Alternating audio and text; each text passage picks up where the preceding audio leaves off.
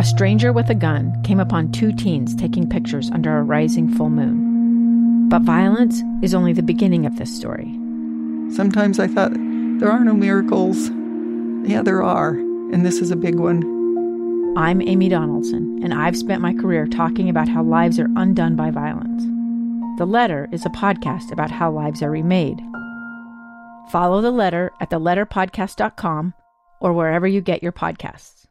Welcome to this Tuesday episode of Live Mic. I'm Lee Lonsberry. Very excited about what we have in store for you today. We've spent a lot of time combing through some information, reaching out to folks, putting together uh, what I believe uh, to be a pretty fascinating program today. So stick around. So much to cover. And we're going to start with something I never thought I would see, but I guess it makes sense in 2020. And that is a circumstance in which in Washington, D.C. right now, the lines are drawn with President Trump and Democrats on one side and Republicans on the other side absolutely fascinating. We find ourselves in a circumstance in which a veto is being overwritten by uh, by Democrats and Republicans coming together. In fact, uh, I'm going to talk about that veto override in greater detail after the commercial break. But we have here in Utah Representatives Curtis, Stewart, and McAdams all voting to override the veto of the defense spending bill, which was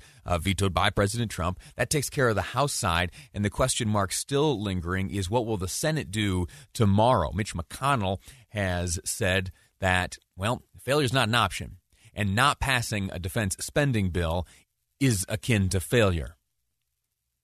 My question, which I've asked of the two senators here from Utah, is how will Senators Mike Lee and Mitt Romney vote? I'll tell you what, I've, I've reached out to both of their offices. If you have any, any thoughts on how you'd like to see them vote on whether or not to override the veto of the National Defense Authorization Act, an act that's been passed annually for decades, how would you advise your senators to vote? 57500 is the Utah Community Credit Union text line. I'd love to hear what you have to say. And uh, like I said, I've reached out to their offices. We may be speaking at some point during this week. I very much hope we're able to. And whatever you share with me, I will pass along to the senators. 57500. Again, the Utah Community Credit Union text line. All right, now, uh, again, veto override, that's a later sub- subject.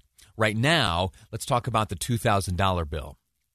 The House yesterday uh, created and passed a piece of legislation which would increase the $600, which is currently law, the $600 direct payment, which is currently law, passed by both the House and the Senate, signed by President Trump. All of that in conjunction with the greater stimulus bill, which was itself tied to a government funding measure. That's settled. $600 is guaranteed to all qualifying Americans.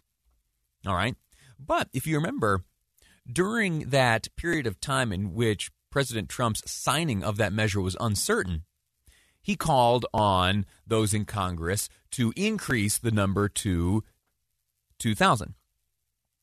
Now, it wasn't exactly clear if that was a condition of his signature, uh, but ultimately we learned that it was late Sunday night. He, in fact, did sign it, signing it at the $600 level, but he had planted that seed. He had planted that seed in the mind of lawmakers in Washington, specifically on the House side, who quickly went to work drafting a piece of legislation to augment the very recently passed uh, stimulus measure. So we're at, uh, uh right now, we're at 600.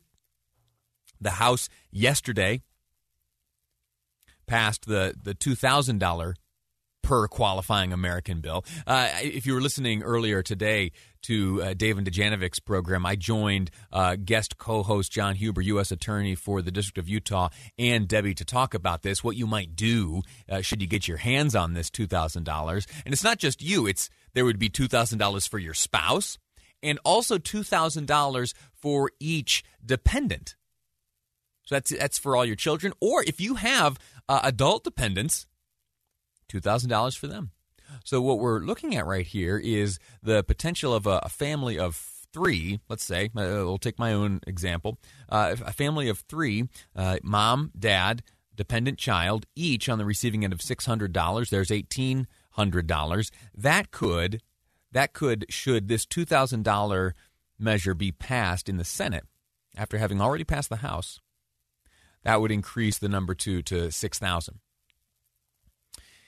I bring that up and I do that simple math for you, not, not to be patronizing, but to just to highlight that the difference in those two sums is dramatic. Dramatic. Absolutely dramatic. Um, changing the nature of the things on which you could spend the money. You know, sure, you can pay down debt with any amount of money, but uh, at $8,000, I learned on uh, Dave and Debbie's program this morning that the average amount of credit card debt borne by Utahns is just shy of 8 grand. If it's mom and dad and two dependent children, there's 8 grand right there. You wipe out the credit card debt. That's a clean slate. Anyway, that's all aside. And that's all eh, putting the cart before the horse because we don't know if the Senate will pass this deal. We don't know if there is sufficient Republican support for this Trump measure. And that, returning to the comment I made as we started our conversation here, he's really just par for the 2020 course right? Each and every day this year, I've woken up to news that I never thought I would see. And in this case, it is Republicans, Republicans not standing uh, in line with Trump. Many uh, not certain that they will be on board with this $2,000 measure. There was an attempt by uh, Minority Leader in the Senate, Charles Schumer, Chuck Schumer, to pass that bill. You heard Nick Wyatt describe that uh, unanimous consent effort, and it was Mitch McConnell himself that shot down that effort. Now, that doesn't take the question off the table entirely. Right? This is not an asked and answered issue. It was simply by doing so via unanimous consent that uh, Mitch McConnell took issue. I interpret that to mean that if, if this measure for $2,000 per qualifying American does make it to the floor of the Senate, Mitch McConnell wants to see each and every member of the Senate who cares to vote on this to do so uh, with their own name. Unanimous consent is, uh, you know, that's kind of like a voice vote over in the House where everyone just says, yeah, okay, okay. And as long as no one objects, the measure goes through. Now, you might want every single name to be spelled out exactly where it stands on this issue. Uh, to help us get a better understanding about this, uh, where Republicans stand, some on board, some not, he- from Katherine Faulders of ABC is a report on that angle of the issue. Four Republican senators have publicly said they support those $2,000 direct stimulus payments. Senators Kelly Loeffler, David Perdue, Marco Rubio, and Josh Hawley. Loeffler and Perdue are facing a tough reelection battle next week in Georgia, so their support for boosted checks certainly makes sense for them politically. But the Senate will need eight more Republicans to support a procedural measure that starts debate on the bill if all 48 Democrats vote for it to get to 60 votes. And at this point, we still don't know if Senate Majority Leader Mitch McConnell will will even call it up for a vote this week. Katherine Faulders, ABC News, Washington. Clear as mud, right? It's difficult to understand. And you know how into procedure I am. You know that I love getting in the weeds. And I'll admit to you that what is available in terms of the tools for the majority leader, Mitch McConnell, and minority leader, uh, Chuck Schumer, it's uncertain. You know, there are experts, there are parliamentarians there who know exactly what could and uh, may happen, and they will be reaching deep into their bag of tricks, and there will be a lot of confusion in terms of process and procedure.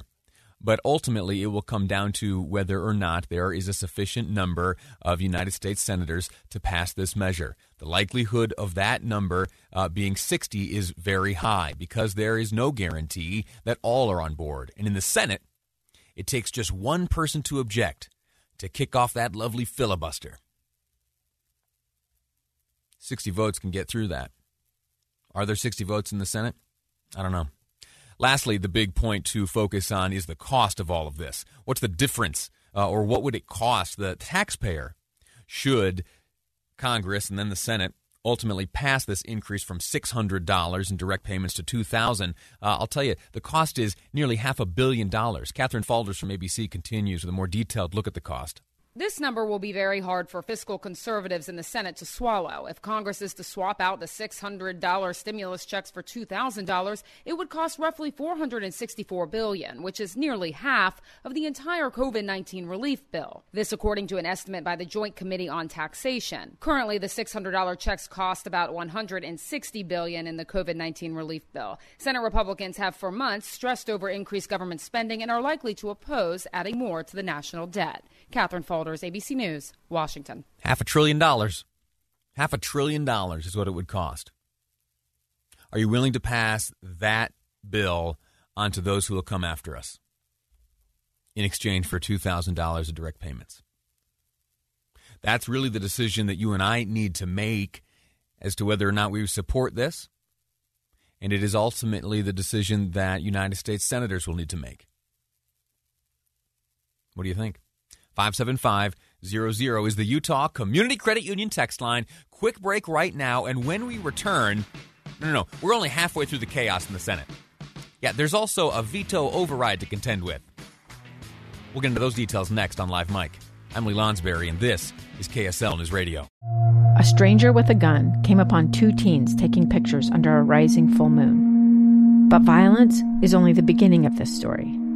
Sometimes I thought, there are no miracles. Yeah, there are, and this is a big one. I'm Amy Donaldson, and I've spent my career talking about how lives are undone by violence. The Letter is a podcast about how lives are remade. Follow the letter at theletterpodcast.com or wherever you get your podcasts.